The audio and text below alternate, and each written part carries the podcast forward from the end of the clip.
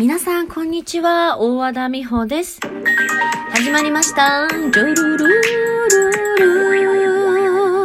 美穂ラジでございます。皆さん、いかがお過ごしですか？私は今日も自転車を漕いで、えー若干もう太ももの裏がプルプルしております。なんかね、あのーサドルじゃなくてあれなんて言うんでしたっけ？パドルじゃなくて足を置くところ？自転車の。あそこに足の裏のどの部分を乗せるかで、全然鍛えられる場所が違うんですって。で私なんか1時間、まあ、往復全部で今日は、あ、でも1時間か、1時間自転車に乗ったんですけども、かかとの方に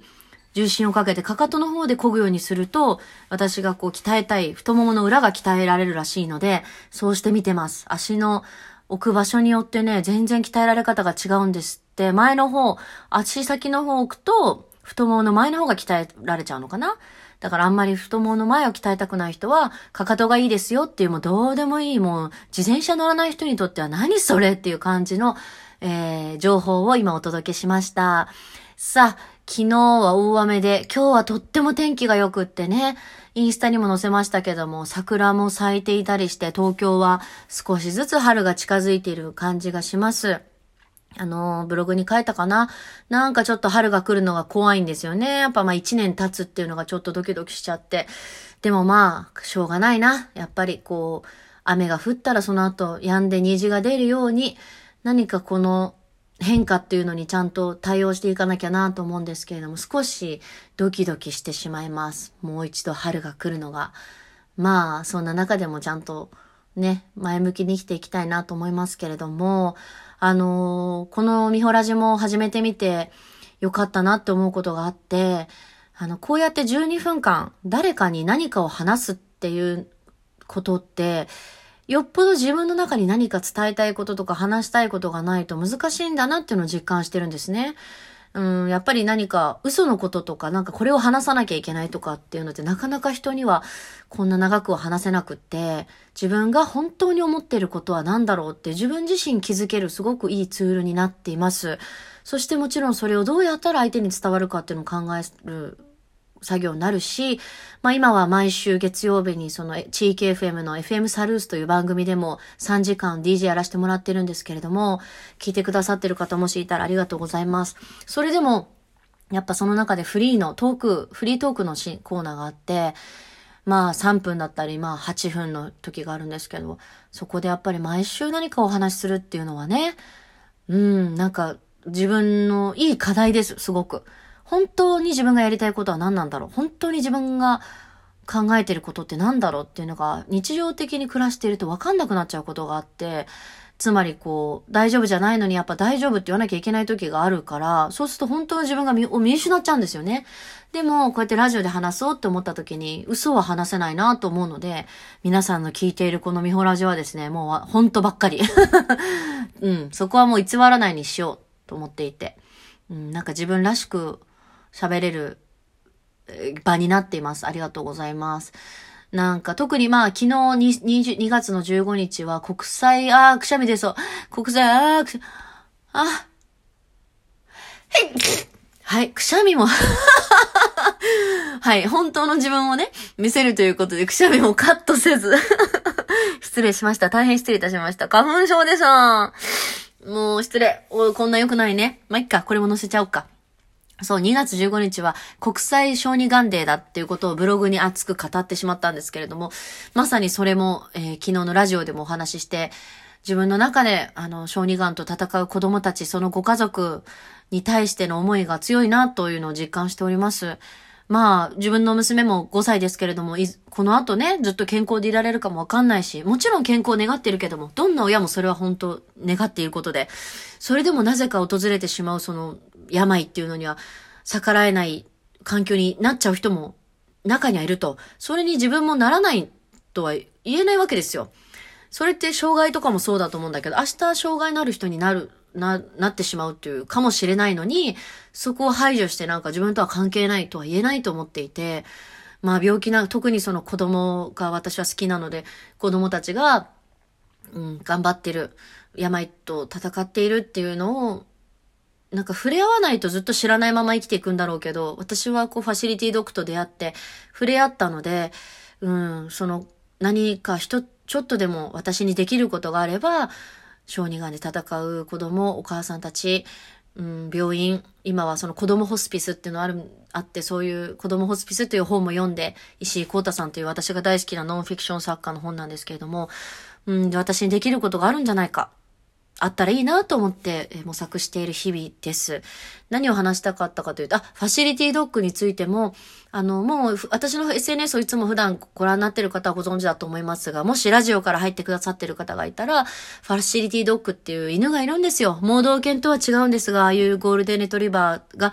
えっと、日本ではまだ数少ないんですけれども、小児がんと戦う子供の、のそばに寄り添って不安を軽減させるお仕事を、えっと、勤務として病院に勤務している犬っていう意味で、ファシリティっていうのは建物って意味なんですけれども、ファシリティドッグというワンちゃんがいるんです。で、大人でもね、動物好きな人はみんな犬に癒されたりしますけれども、子供も、うん、家に帰れないで入院してる子なんかは特に犬と触れ合う機会っていうのは動物と触れ合う機会自体少ないですから、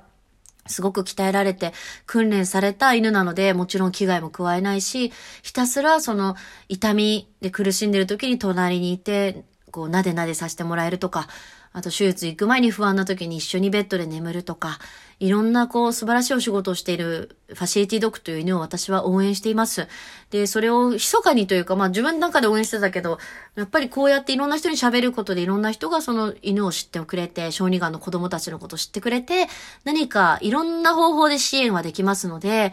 まあ寄付だけじゃなくて、本当にファシリティドッグって調べれば出てくるし、小児がんとか、うん、寄付とかやれることとかいろいろね、今の時代ネットで便利なので、もしご興味あったらファシリティドッグについても知ってもらいたいなと、調べてみてもらいたいなと思っています。そういうこう、自分が何に興味があってっていうのは、例えばね、モデルさんとかさ、女優さんでもやっぱ子供産んでファッションのなんかこ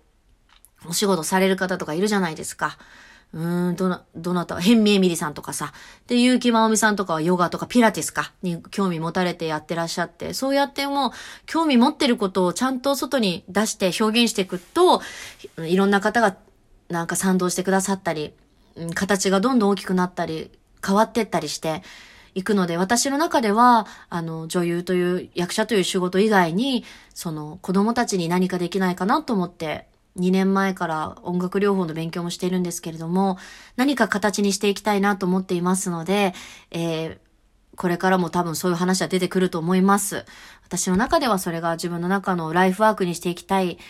うん、ことですね。今の私にできることは今そのファシリティドッグと一緒にオンラインコンサートとややっているので、YouTube で検索していただければ出てきますが、それをまた今月も収録するので、3月にもまた新しいバージョンがえー、配信されると思います。小児がんで戦う子供、そのお母さんたち向けに、医療従事者の方々向けに作っている LINE、オンラインコンサートですが、あの、そうじゃない方も見ていただけるので、ぜひ、あの、また配信になったら、こちらでもお伝えしますね。さて、えー、今日はお便りたくさんいただいていてお読みしたいと思います。あの、質問だけじゃなくって、なんか太巻きとかさ、なんかスタンプみたいのもいただいてありがとうございます。あやこさんかな？スタンプいただいてありがとうございます。あと今日の質問はね、リオさん。あ、この時にこれをしたかったのに、もう遅い？あ、今からじゃあお便りコーナーでーす。リオさん、質問なのですが、美穂さんの毎日欠かせないもの、やることなどはありますか？私はお風呂に飲み水を持っていき、ぼーっと長く使って汗をかくのが毎日欠かせない時間になっていますということですけれども、私はですね、特に毎日必ずや、やってることっていうのはないと思うんだけど、でもね、あるとしたらね、朝起きて、白湯を飲んでます。あのね、いい女ぶってる。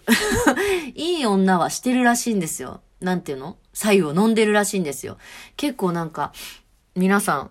左右飲むといいってなんか、どこにでも書いてあるからさ、あ、じゃあいいならやってみようと思ってやってるだけで、効果は全然わかんないですね。どうですか？の、左右飲んでる方いらっしゃるかな？ただ、私カフェオレが好きで朝必ずカフェオレを飲むんですけれども、あ、朝ま、毎日やってることあった。カフェオレを飲みます。だけどそれを朝一番で飲まずに、その前に一回左右を挟むっていうのを最近は心がけてるかな？なんかお腹がおはようっていう感じで、あの、罪悪感なくごくごく飲めるので飲んでいます。質問ありがとうございます。あと、ユンタンさん。えっ、と、ミホラジオを聞いて自分だけじゃなかったんだなと何かほっとしました。ありがとうございます。あ、片付けの話ですね。ミホさんは、一人っ子でよかったと思うことはありますか？という質問です。これはね、私が、えっ、と、我が子って本を、エッセイ本3年ぐらい前に出させていただいた時にもね、一人っ子でよかったこととかを綴ったんですけれども、私は親の愛を一心に受けたことがすごく良かったなと思っています。あとは、えっ、と、一人だから身軽でいろんなとこ連れてってもらえたかな？海外旅行とかもやっぱ2倍3倍お,、ね、お金がかかっちゃうのでね、一人っ子だから連れてってもらえたのかなとも思うし、あとはまあ、一人時間を過ごすのが上手かな？なんて言うんだろう。例えば待ち合わせとかで人が来なくても怒りとかなくて、なんか待ち時間に自分なりに一人の時間を過ごせたりとか、あとは一人でご飯屋さんにも入れますね。これは一人っ子関係ないかもしれないね。性格かもしれないけど、や、ラーメンはいけるでしょ？蕎麦いけるでしょ？あと焼肉もいけますね。んで、焼き鳥はまだデビューしてないかな。でも行ってみたいんだけど。うん、一人でどこでも行けちゃうっていうのは、一人旅も多分できちゃうな。好きですね。いいことかなと思います。まあ同時に一人っ子で嫌なこととかもちろん兄弟がいたらいいなと思うこともあるんだけども、まあそれぞれね、生まれた環境は変えられないので、その環境の中で精一杯楽しめばいいかなと思っています。あと、さとみんさんがコメントくれたりとか、えー、っと、岡江さんの番組名、旅館桑野さん。どういうことだろう？花丸なのかな？